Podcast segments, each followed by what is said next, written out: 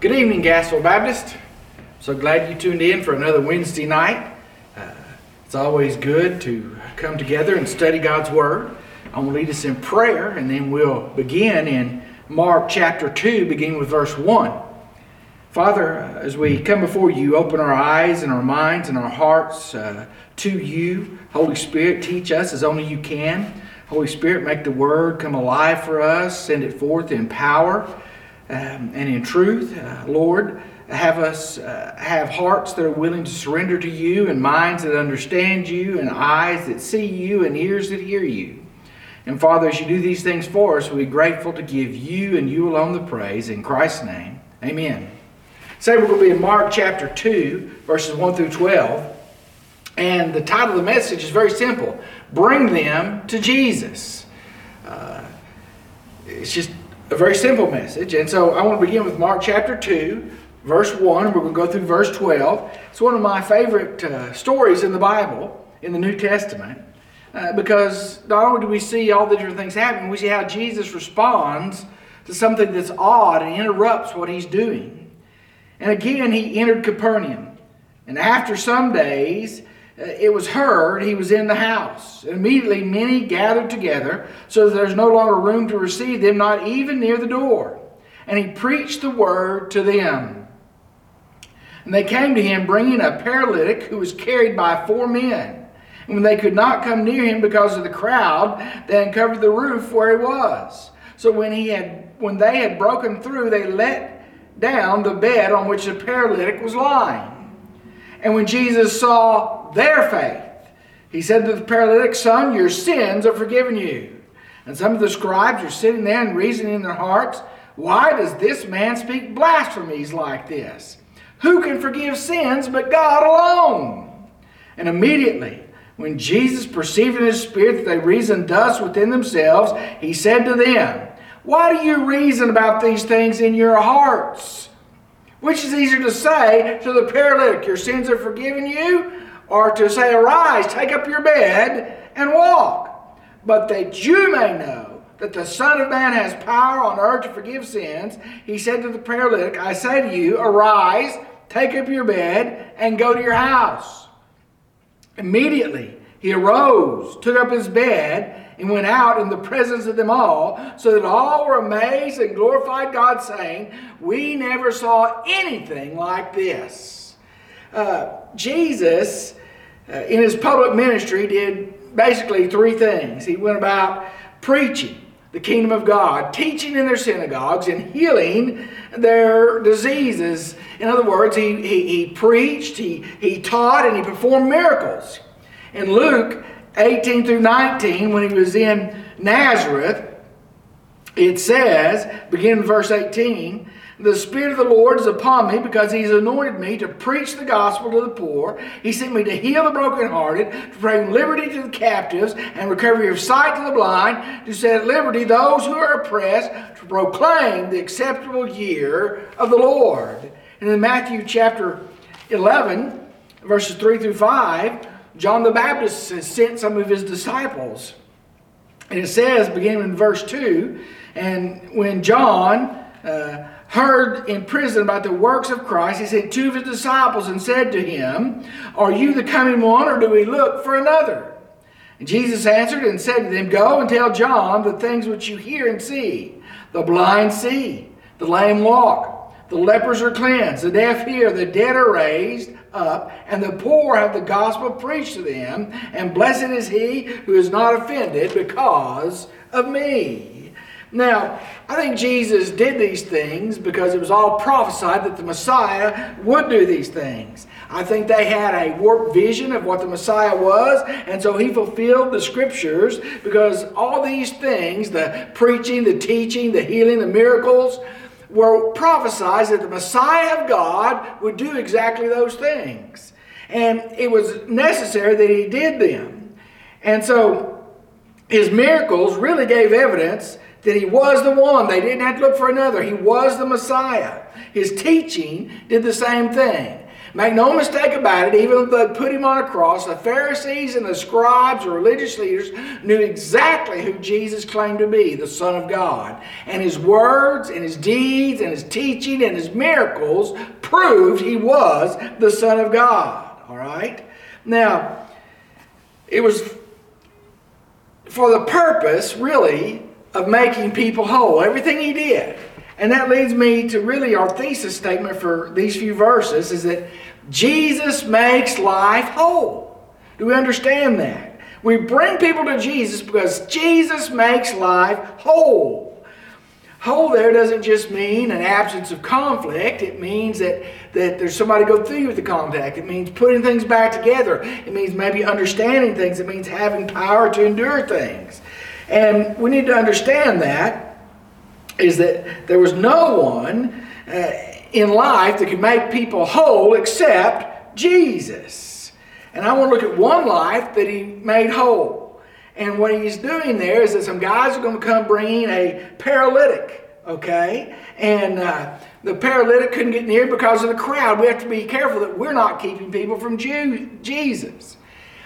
But in that day, they built the houses and they sort of had a flat top on them and they would cover it with straw or with tiles and, and they would make it waterproof. And oftentimes it served as an extra room and there was always a, a ladder or a walkway up to the back and they might go up there and have their prayer time. They might go up there in the cool of the evening and watch the sunset or look at the neighborhood. They might go up there occasionally and have meals.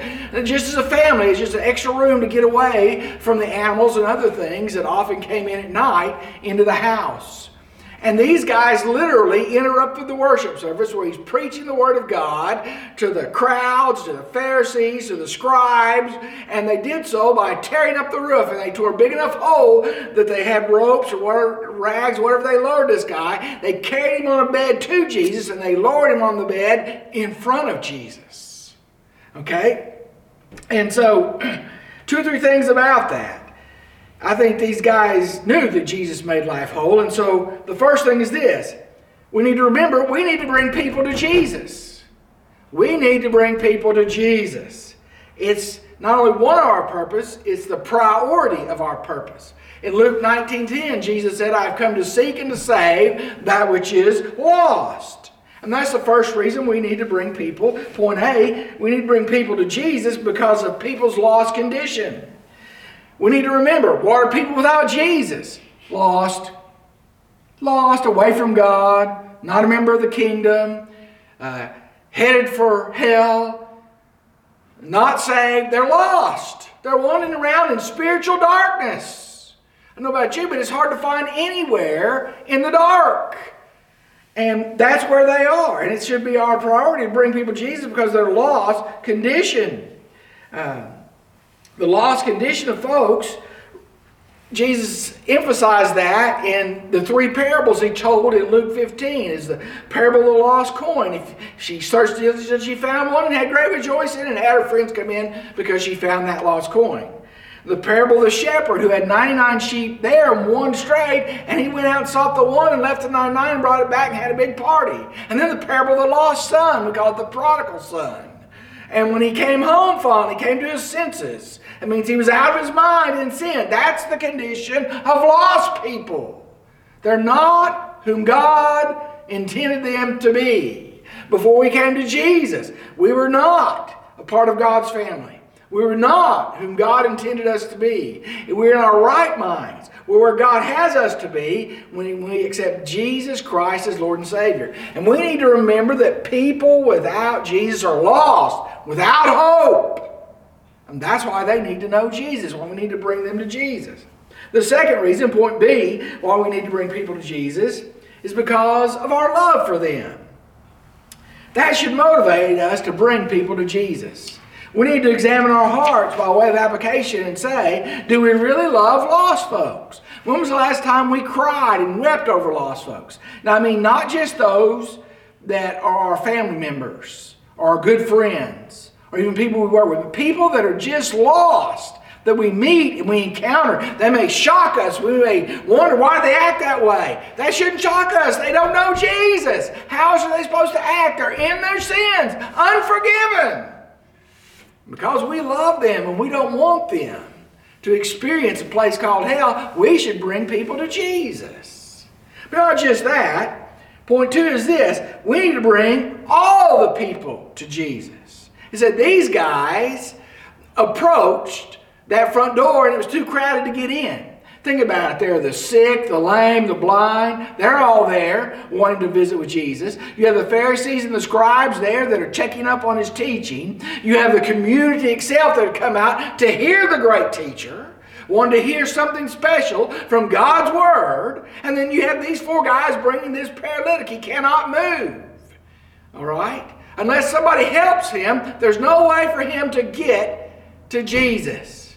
But it emphasizes we're supposed to bring all people to Jesus. This crowd represents all different stratas in Jewish society the down and out, the up and coming, the religious uh, stalwarts, the pillars of the community. It represented those who were ordinary folks making a living moms and dads, and aunts and uncles and grandparents, all there to see and hear Jesus. And we're supposed to bring everybody to Jesus.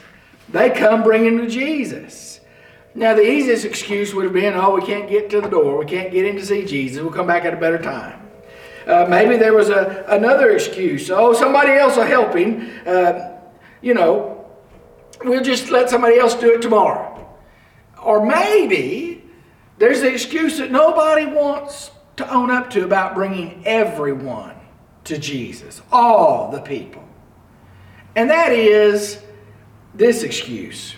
They're just really not our kind of people, Brother Gary. They just wouldn't quite fit in here. And I've never understand or understood what not our kind of people means. Are they too rich for us? Are they too poor for us? Too smart for us? Too uneducated for us? Uh, too well dressed? Too underdressed? Uh, they don't speak the way we speak. They don't like the food we like. Uh, they don't like the music we like. What does it mean they're not our kind of people? I've actually had what I considered good church members tell me that kind of thing before, and it upsets me to no end to hear it because what does that mean? Think about it. Here's a guy that can do nothing, quote unquote, nothing, for the kingdom of God. He is paralyzed. What's he going to do for Jesus and the kingdom he's trying to usher in? What's he going to do for the band of 12 and the followers of Jesus? He can't move. He's paralyzed. He can't walk. He earns his living by begging or from the people like his friends who obviously carried him to Jesus. But do you remember a little verse called John 3.16? God so loved the world. That pretty well includes everybody, doesn't it? That he gave his only begotten son, Jesus, his only well-loved son, the only one of a kind. That whosoever, doesn't that mean everyone or anyone that will come in repentance? There's no such thing for a Christian is not our kind of people. We were all not God's kind of people until he saved us and adopted us into the family. Do we understand that? Whosoever, not just the educated, the wealthy, the up and comers, the young, the fit, the movers and shakers, not those just like us. If you look around our church, and if you're honest, you'll see a bunch of folks that are really different. I mean, it is hilarious how God put us as a body of believers together because He put just what He knew we needed in the body. But guess what? That's not my decision. That's not your decision. That's not anybody's decision but God's. He gives us what we need, and we're supposed to reach out to all kinds of folks. So, what did we say? We need to bring people to Jesus. But not that, we need to bring all different kinds of people to Jesus. And the third point, listen closely, we need to bring all kinds of folks to Jesus by any means possible. We need to bring all kinds of folks to Jesus by any means possible. Now, how creative were these guys? They didn't let a little thing like can't get in the door, can't see Jesus interfere with their plans. They were creative enough. They looked up. They knew what was on the roof. They walked around to the back or the side of the house. They crawled up the stairs. What are we going to do now? Let's tear a hole. Well, we'll have to fix that hole. It'll cost us some money, we'll have to do it ourselves. So what? He's got to have Jesus. Jesus can make him walk. Jesus can make his life whole. Think of the difference in the life of this guy who can do nothing for himself, paralyzed as he was, depending on the uh, kindness of others to eat depending on people just to carry him wherever he goes. And if Jesus can heal him, his whole life is changed. He has a wholeness of life. They think physically, but Jesus is going to do it spiritually also. So they get creative. Any means possible. Can you imagine going up on somebody's house that you don't know, going on top of the roof? You know, weren't worried about interfering with Jesus and what he was doing, or the religious leaders and what they would think. They, they weren't worried about being sanctioned or called religious nuts, and they're ripping the roof off the house. Can you imagine being in there and Jesus is trying to teach the Word of God to preach to these folks, and stuff begins to fall. Little pieces of dirt and little pieces of straw and mud and maybe some tiles. And everybody's he's losing the crowd because everybody's looking up and saying what in the world is going on? And then they see a fi- face looking through and smile at them and the hole gets bigger. And suddenly they lower this guy on this bed right in front of jesus. Holy cow. Any means possible. Now Here's what that means. It doesn't mean I'm going to do unbiblical things. It doesn't mean I'm going to do ungodly things or immoral things, but it means that I have to learn new things. Praise God for Brother Galen. He's young enough that he reminds me that old dogs need to learn new tricks. And that's the truth. Praise God for my kids that are Brother Galen's age, and they remind me of the things that they're interested in, the things that they like, so that I know that the next generation is reachable if we change. Change is not a dirty word. I guarantee you, when a baby, a baby messes his diaper, you want the baby changed. It's not a dirty word, it's a clean word. Change. Do we understand that? Do we understand that sometimes it takes a little bit different kinds of music than we like? Now, I'm not saying I'm going to do away with the music. Hear me. I want the hymns, but you know we can change it up. We can listen to rock and roll or country or heavy metal or something in specials to draw more people because everybody's heart is attuned to a different song, a different kind of music and lifts us up and lets us worship. And sometimes we do that. Sometimes it, it demands that I'm going to change some of my teaching styles. Do we understand that? Sometimes it means that we'll have to try different, different ministries, different uh, uh, programs, different Bible studies in different places to reach the people God wants reached, which is all the people that we can reach in our communities. Do we understand that? The best thing that could happen to our church if we could reach uh, the Hispanics, uh, the African Americans, the Asians in our community, and all come together and worship as God's family. So it'd be a true picture of what heaven's supposed to look like and going to look like. The old and the young, intergenerational, helping one another. So, uh, we need to bring people to Jesus. We need to bring all the people to Jesus. We need to bring all the people to Jesus by any means. And we need to bring all the people to Jesus by any means possible so they can be made whole. This is so important here. He, he looks up, Jesus does, in verse 5 as they're lowering the guy down from the roof. Jesus saw their faith. I don't mean the guy's faith. He can't really, you know, he may be able to lean over that bed. I don't know how big the, the, the cot he was on and they carried him on. But he looks up and sees the guys that had carried him there, looking through, smiling at Jesus. Here's our buddy. You got to help this guy. We brought him because we know only you can help. And he sees their faith. And he says, not rise up and walk first. He says, Son, your sins are forgiven. Wholeness, wholeness of life, made right with God the Father by Jesus Christ the Son. And then the scribes and Pharisees are saying, oh, he's blaspheming. Only God can forgive sins. And he turns around their thoughts to prove something. He says, so that you may know the Son of Man, his favorite designation for himself, Jesus' favorite designation, I am the Son of Man, has the power on earth to forgive sons. I say to you, arise, take up your bed, and walk. And the guy gets up, gathers his stuff, and walks out in the presence of them all. Oh my goodness! Verse 12 is one of the keys also. Immediately he arose, took up the bed, went out in the presence of them all, so that all were amazed and glorified God, saying, We never saw anything like this in church before.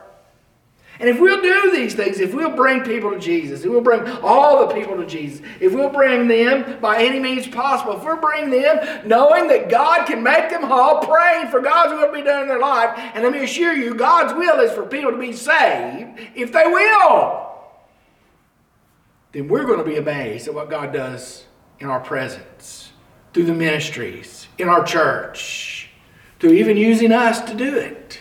Amazing! And we'll see things that we never thought we'd see before.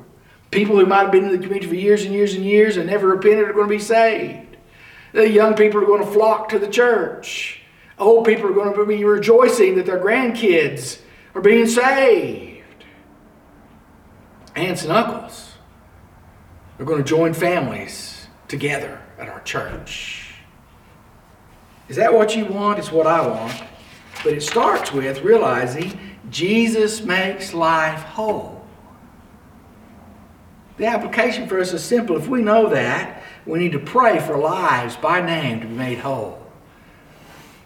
That they'll be saved by the glory of God, that their families will be saved, that that they'll join the church, that they'll be a part of the fellowship, that they'll grow in Christ, that they'll serve in the community and share with others that their lives are made whole.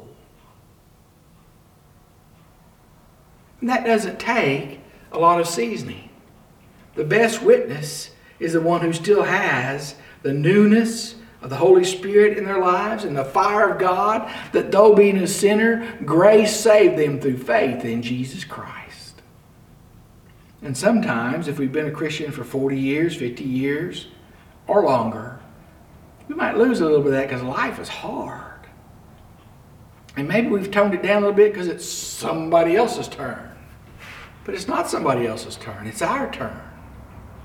To be counted on by God to realize Jesus makes life whole. Let's pray. Father, we thank you for the day. We thank you for this little brief study and this passage of Scripture. And Father, like the guys that brought the paralyzed man, help us to see those who need to come to Jesus. Help us to bring them in, as the song sings. Bring them in. Bring them in to be freed from the power of sin. Lord, you do that. You're the only person who can save folks. Lay them on our hearts. Let us be um, willing to be used by you to do exactly that. Let us bring them to Jesus, and Lord, you make them whole. And just amaze us that you're in our presence working. In Christ's name, amen. Have a good evening. We'll see you next time.